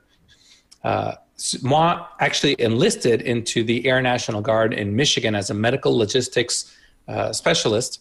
While going through basic military training, he worked with an immigration officer to receive his citizenship upon graduation. In his Air Force enlisted career, he also worked at the Michigan National Guard Joint Force Headquarters as part of a state partnership program office. Later, he was selected to represent his new homeland as part of the Honor Guard responsible for carrying the American and state flags at official ceremonies in partner countries. So with the help of the Michigan National Guard State Tuition Assistance Program and using his GI Bill, which is an educational advantage or program for military, he went to college at the College of Aviation at Western Michigan University to pursue an aviation science degree while getting his private pilot's license. After completing his bachelor's degree program, he was hired by the 171st Air Refueling Squadron, 127th Wing at Selfridge Air National Guard Base in Michigan. Now, set with the calling of becoming a pilot, he was sent to officer training school and commissioned as an Air Force officer in 2019 and ended up there at Columbus, Mississippi. So now he is in phase 2 of SUPT, or pilot training, learning aircraft flight characteristics, emergency procedures, takeoff and landing procedures, aerobatics, formation flying, all in the T6 Texan. No big deal, just a few things here and there. After that, he will continue on to phase 3 in the airlift tanker track, flying the T1 Jayhawk. This course centers on crew coordination, crew management, resource management, instrument training, cross-country flying, amongst other things. After he graduates, he'll be back at Altus Air Force Base in Oklahoma, where he'll fly the KC-135 Strato tanker before returning back to Michigan as an official Air Force pilot. So this is a great story, and it should be a nice motivating story for any of those that are overseas thinking that becoming a U.S. Air Force pilot isn't achievable for them. This is just proof that with hard work, you can do anything. Incredible, isn't it? Absolutely love it. And what a great story. You know, that sort of reaching out, you know, sort of sharing the love a bit, really. I'm all for anything like this, really. Yeah, me too. Okay. So we're going to close with the military then for this week. Thanks, Armando, for all the stories. Good work, as always. And we're going to move on to some listener feedback. So, Armando, we've got some feedback with this first one with you. And who's this one from? Yeah, this is from Jacob Darlington Brown. And this is in reference to the story we did last week about those Lufthansa 747s that were stuck in the Netherlands. His feedback says, hey guys, with the story of the 747 not being able to take off from a smaller airport because of mysterious red tape, it's possible that the reason they're not allowed to take off is because that particular airport's fire and rescue service isn't certified to handle the big jets. Each airport is certified with a particular fire and rescue category, with category 10 being at the top level, category 9 slightly less, et cetera, et cetera. So it's his guess that for a 747 to be able to take off, it needs a certain level of fire rescue category. And if that airport doesn't have it, it won't be able to take off unless they call up a few extra trucks to come over from a larger airport to increase their category to the next level up, to be there in case something goes kaboom, in his words. That's his $2 Australian cents from Jacob Darlington Brown. I mean, I actually saw this email come in actually during the week, and I sort of replied to him, and it was, you know, because I mean, I was making a bit of a sort of laugh, well, not a laugh and a joke over it. It was just like, you know, the concrete, the tarmac's hard enough and all that kind of thing. You know, it can take the weight. What it was, it didn't even pop into my head that there could be that might even be the reason. Because as I read that email, I just thought, yeah, that actually does kind of make perfect sense, doesn't it? I will bet you that is just one of the obstacles that these guys have to go through right now to try to get those airplanes out of there. I tried to look up for some follow-ups on this, and it really is. I mean, there was a miscommunication. They thought that these aircraft were going to go in, land for their last time, and be disassembled right there on that airfield. And apparently nobody told Lufthansa that.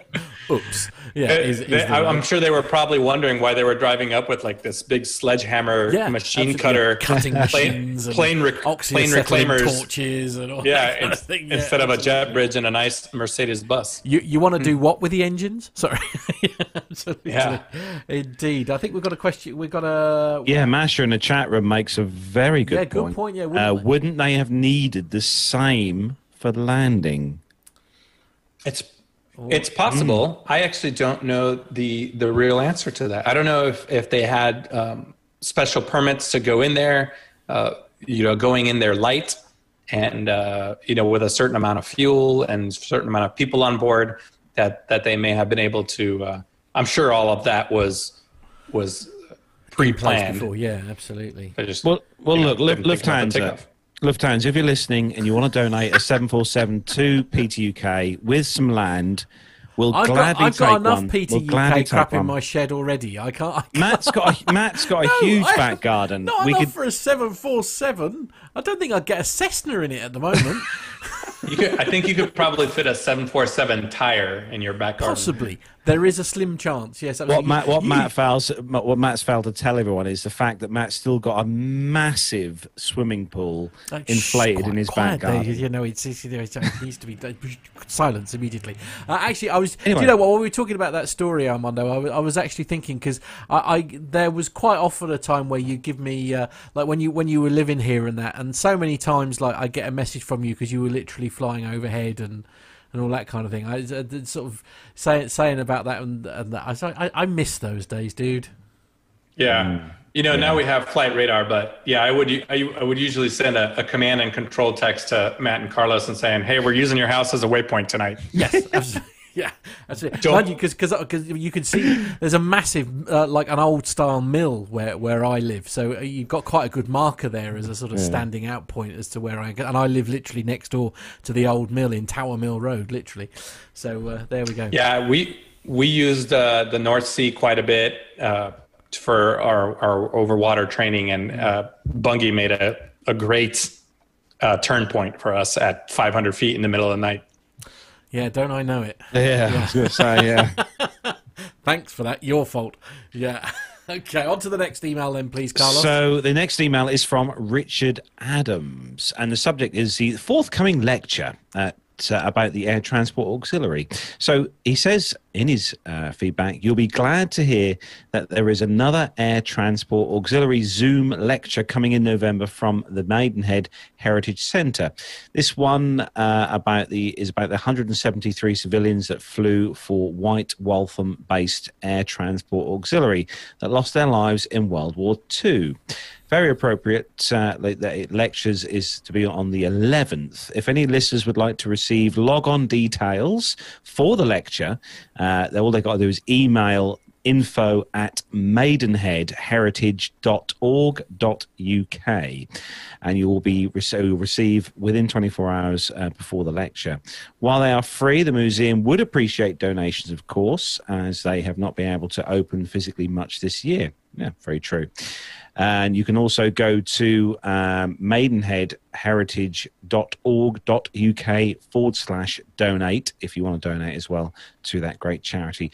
Another thing of interest is a chance to enter a raffle for a 1 in 1,000 chance of winning a 45-minute Spitfire trip, wow, along the Dover coastline. Wow. While the tickets are quite expensive at 20 quid. Yeah, okay. Well, tickets are expensive at 20 quid each. The odds are pretty good, especially when you consider that it would cost you £3,900 plus for the same trip if you just turned up with your checkbook. The funds are to be split between the British Aerobatics team and the Douglas Bader Foundation. And there's also some links to go with that will be in the show notes. I don't know if it's because... sorry, I know you've got a little bit more to that email, but I don't know if it's because obviously Remembrance Day is literally round the corner. Mm. Whether that the thought of flying over Dover in a Spitfire, wow. You know, flying over the White Cliffs of Dover. I mean, I've got you know, Vera Lynn in my ears now singing that song. Mm. You know, that I mean, that would be something quite special, wouldn't it? Especially, you know, this time of year. Oh, yeah. Yeah, definitely. The Douglas Bader Foundation is a great charity that helps disabled and otherwise disadvantaged people. You may have seen them on TV last year when two severely disabled people they helped fly actually ended up piloting their own aircraft at a display in Duxford. In normal years, they said they usually spend weekends volunteering. It says it is time at aircraft, flying kids, and sometimes their parents for short trips around the island. For a busy day of fun. Hopefully it may happen again next summer. Yes, we do hope things happen again next summer. Just imagine if Nev entered the raffle and won. Ooh, he'd never, ever be able to top that for NPE material, would he? Good point. Keep up the great work, Richard. And also 2 points to add as well on this. The lectures are available as a recording after the fact. You can email them at info@maidenheadheritage.org.uk to request a copy. And also the closing date for the raffle is January the 12th, 2021. So 20 quid, get out of your wallet, you know, Christmas presents for your family and friends, a £20 ticket to try and win this prize to win that 45-minute Spitfire trip along the Dover coastline. And I'll honestly, I've seen the videos on YouTube of this happening, and it would be wow. Yeah, it really would. Yeah, something to win. So we're going to start wrapping bits and pieces up now. Now, Nev, you were supposed to be doing a little bit of flying this week, but of course that's sort of come to a bit of a grinding halt. Yes, I was supposed to be going to Gothenburg on Sunday for the week, but the government shut the corridor between the UK and Sweden, I think it was yesterday, and also to Germany as well, and also to Denmark. So that scuppered all that for a while. So I should be working at home. Lovely, working from home like the rest of us. Yeah. Foreseeable future as well. Indeed. What about you, Carlos? What have you got in the can, as it were? Just a busy week coming up. We are very busy at the minute with haulage and stuff, so we've got lots going on. That's at good. Work. Everybody needs courier drivers at the moment. Everyone needs courier drivers, exactly. Yeah. And I've just also just planning on relieving some money from the joint account for buying some of these lottery tickets, or these tickets for the prize right. raffle. Right, I'm sure the wife will be delighted. That's great news. I'm not really up to much this week. It's just sort of so. Although we're in lockdown here because obviously kids are still going to school, so I'm still doing my morning and afternoon school runs, and then obviously saw you today. You, I did. Yes, I saw you today. Yes, absolutely. I actually spotted him as well. That's most. He waved and he flashed his lights. I did. I flashed my lights and waved at him and everything, and. I don't know if Armando's still there. I don't know if he's got. I don't know what he's up to this week. Oh, there he is. There he is. What are you up to this week, Armando? Recovering, I guess. Yeah, it's a whole lot of the same. Just kind of sitting home and having my lovely family wait on my every request. Oh, quite well, absolutely. Quite right too. I can't think of anyone better to be doing. Oh dear, Carlos is playing his violin again. We'll ignore him. This is just a secret between the four of us. My wife is terrible at taking care of a grown man. She has no sympathy whatsoever. Really, I totally rely on the dogs to cuddle with come and give you comfort. Yes. Serve me tea. Yeah. Excellent. So you're very thirsty and hungry then. Yeah. But at least we're off air already and nobody will hear that. No, it's fine. Nobody's watching. It's fine. That's good. That's good news. Well, there we go. So social media links, if you aren't doing so already, then it's Facebook, Twitter and Instagram. You need to search social media for Plain Talking UK. The WhatsApp number, +44 757 224 9166. We are actually having some problems with that at the moment, which I'm trying to get to the bottom of. But do please keep sending them in, because hopefully they'll come through when I get it sorted. +44 757 224 9166. Email is podcast@plaintalkinguk.com, and it's www.plaintalkinguk.com. If you want to come and have a look at our lovely new shiny website, where you can do things like buy t-shirts and mugs, and then there's some biogs of all the team on there and everybody who works behind the scenes. Why not subscribe to us on our YouTube channel? You'll get notifications when we go live, and you can help shape the conversation of the show by joining us in the chat room. Go to www.youtube.com and search for Plain Talking UK. Why not use our Amazon link as well? That way you can contribute towards the show without having to sort of put your hand in the proverbial pocket. If you buy stuff using our Amazon link, we receive an advertising referral fee, so you can donate to the show without even having to spend an actual penny other than what you were going to spend at Amazon. Or if you do have a couple of coppers lying down the side of the sofa, then why not become a Patreon? Go to patreon.com, patreon.com, and search for Plain Talking UK, and you could become a Patreon of the show and help contribute there. So our guest who we had earlier on, it was the lovely Ryan. His YouTube, if you search YouTube for NT, so that's November Tango Mike Alpha Pilot, search all one word like that, you'll find him on YouTube. Facebook.com/Missionary Bush Pilot. Instagram is @Missionary Bush Pilot. That's bit of a mouthful. And his blog, it's blogs.ethnos360.org /Ryan-Farron, and that's how you can find out more about our wonderful guest we had earlier on in the show. Carlos, time to wrap up quickly. So big thanks to everyone who's joined us in the YouTube chat room this evening. All the usual family in there. Massive thanks for taking time out of your Fridays.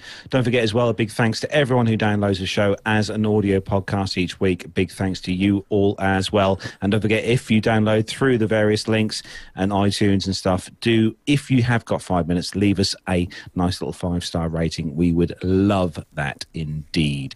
So from me, Carlos, here in my home PTUK studio, from Matt in his master PTUK studio suite, from Nev in the Nev Tech studios, and from the legendary Armando over in his Charlotte studios. Take care, everyone. Have a great weekend. Stay safe, and we'll see you next week. Bye-bye. As it is, of course, Remembrance Sunday this week. I have a very special piece that Captain Nick, the legend that is Captain Nick, helped me put together. A couple of years ago, you may remember that we put together something about the Unknown Warrior, which was a very memorable piece. This time round, Captain Nick very kindly tells us all about the In Flanders Field.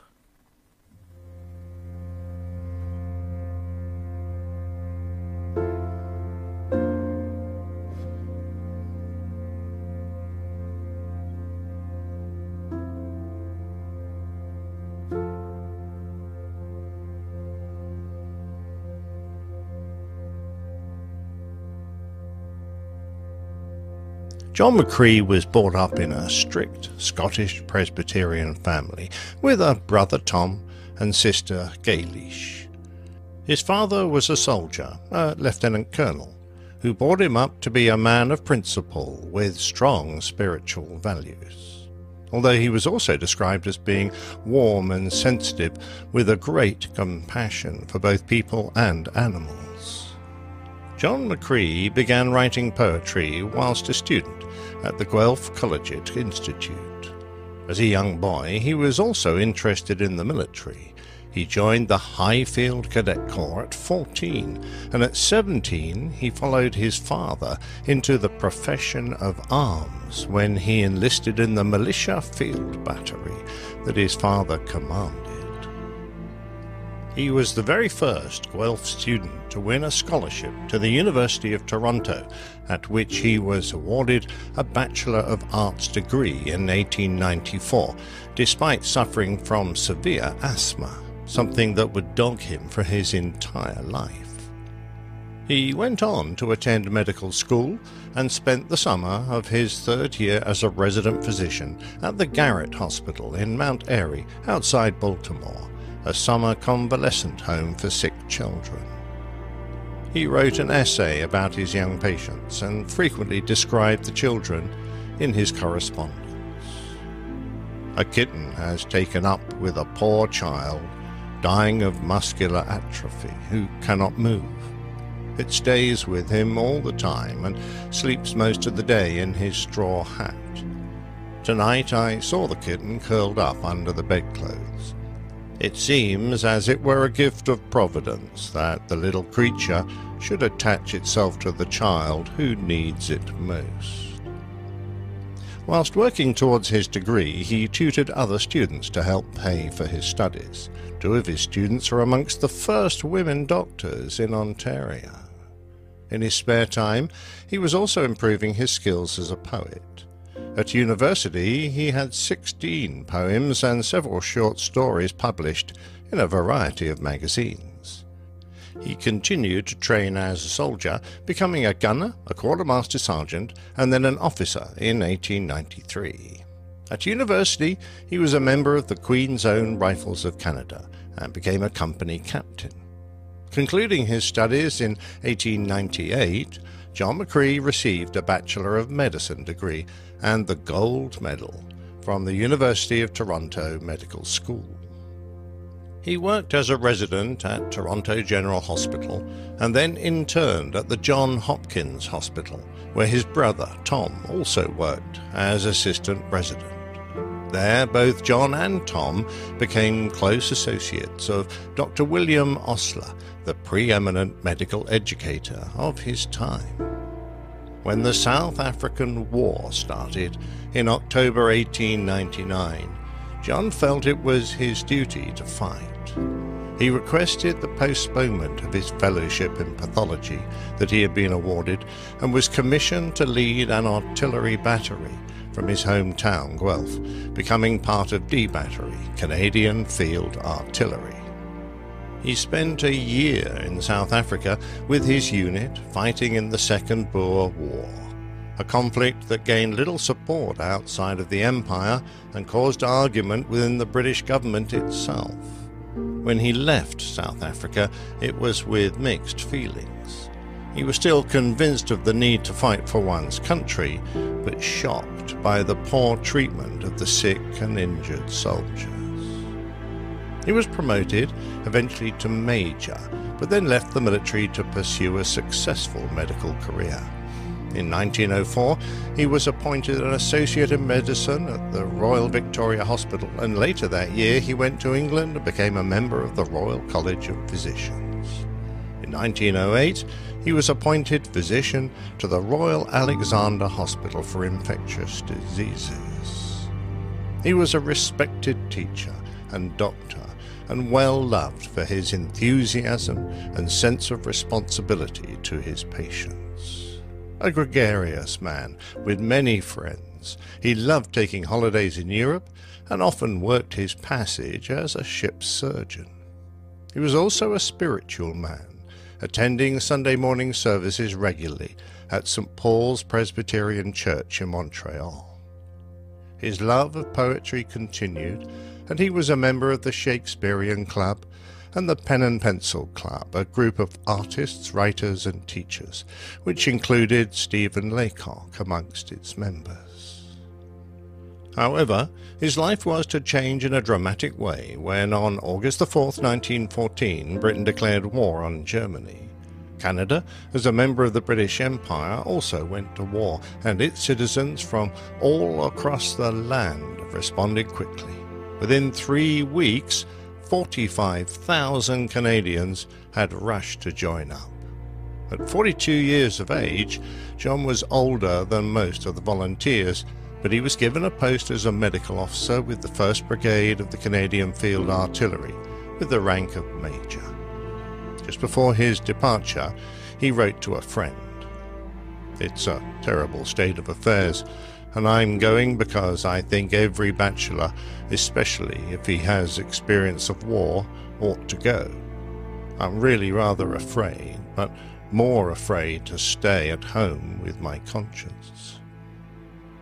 In April 1915, John McCrae was in the trenches near Ypres, Belgium, in the area traditionally known as Flanders. Some of the heaviest fighting of the First World War took place there, during what was known as the Second Battle of Ypres. On the 22nd of April, the Germans used deadly chlorine gas against Allied troops in a desperate attempt to break the stalemate. Despite the debilitating effects of the gas, the Canadian soldiers fought relentlessly and held the line for another 16 days. In the trenches, John McCrae tended hundreds of wounded soldiers every day. He was surrounded by the dead and the dying.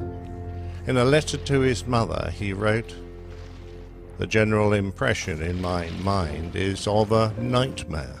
We have been in the most bitter of fights. For 17 days and 17 nights, none of us have had our clothes off, nor our boots even, except occasionally. In all that time, while I was awake, gunfire and rifle fire never ceased for 60 seconds. And behind it all was the constant background of the sight of the dead, the wounded, the maimed, and a terrible anxiety lest the line should give way." With him he had his horse, Bonfire, a gift from a friend, and he also befriended a dog he named Bono, who accompanied him on his rounds through the medical wards. During this battle, he and his medical staff treated nearly 4,600 wounded men. As the battle drew to a close, he looked back on the past 2.5 weeks spent treating injured men, Canadians, British, French and Germans in the Ypres salient. John later wrote, "I wish I could embody on paper some of the varied sensations of that 17 days. 17 days of Hades.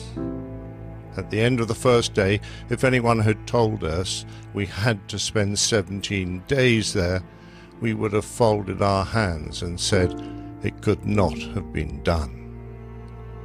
It was then, whilst John was in charge of a medical aid post, in a dugout cut into the bank of the Yser Canal, that his good friend, 22-year-old Lieutenant Alexis Helmer of Ottawa, was blown apart by enemy artillery fire. The exploding shell left little of his friend's body, but what could be found was gathered together in a blanket and buried in a makeshift grave amongst the wild poppies that were beginning to bloom between the crosses, marking the many dead who lay there. The grave has since been lost, one of the 54,896 soldiers who have no known grave in the battlefields of the Ypres salient. John himself read the funeral service, unable to help his friend or any of the others who had died. He sat on the footboards of an ambulance wagon and took out his pencil to give them a voice through his poem In Flanders Fields, one of the last he would ever write. Not long after, John was transferred to become the Chief of Medical Services at No. 3 Canadian General Hospital in France. The hospital was housed in huge tents until the cold, wet weather forced a move to the site of the ruined Jesuit College at Boulogne. The hospital had more than 1,500 beds and covered 26 acres. Here the wounded were brought from the Battle of the Somme, the Battle of Vimy Ridge, the Third Battle of Ypres, and from Arras and Passchendaele. John was deeply affected by the fighting and losses, and like many, he became bitter and disillusioned. He felt he should have made greater sacrifices and insisted on living in a tent through the winter like his comrades at the front, rather than in the warm officers' huts.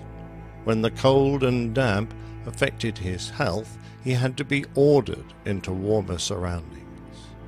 After the Battle of Ypres, he was never again the optimistic man with the infectious smile. During the summer of 1917, John McCrae was troubled by severe asthma attacks and occasional bouts of bronchitis. He became very ill, and in January 1918 he was diagnosed with pneumonia. He was moved to No. 14 British General Hospital for Officers, where he continued to grow weak. On the first day that he fell ill again, he learned that he had been appointed consulting physician to the 1st British Army, the first ever Canadian to be so honoured. But on January the 28th, after an illness lasting only 5 days, he died of pneumonia and meningitis. He was buried with full military honours at the Wimereux Cemetery, just north of Boulogne, not far from the fields of Flanders. Bonfire, his horse, led the procession, McCrae's riding boots reversed in the stirrups. His death was met with great grief from all who knew him. A friend wrote that the day of the funeral was a beautiful spring day. None of us wore overcoats. You know, the haze that comes over the hills at Wimereux. I felt so thankful that the poet of In Flanders Fields was lying out there in the bright sunshine, in the open space he loved so well. Soon after its publication, In Flanders Fields became one of the most popular and admired poems of the First World War, and was translated into many languages. Because of the poem's significance, the poppy was adopted as the flower of remembrance for the war dead of Britain, France, the United States, Canada, and many other countries. The words are now spoken in honor of the fallen by countless people around the world during times of remembrance.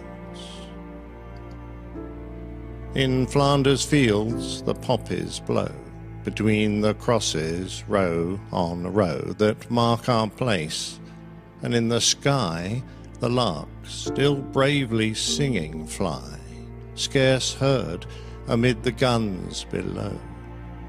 We are the dead. Short days ago we lived, felt dawn, saw sunset glow, loved and were loved, and now we lie in Flanders Fields. Take up our quarrel with the foe. To you from failing hands we throw the torch. Be yours to hold it high. If ye break faith with us who die, we shall not sleep, though poppies grow in Flanders Fields.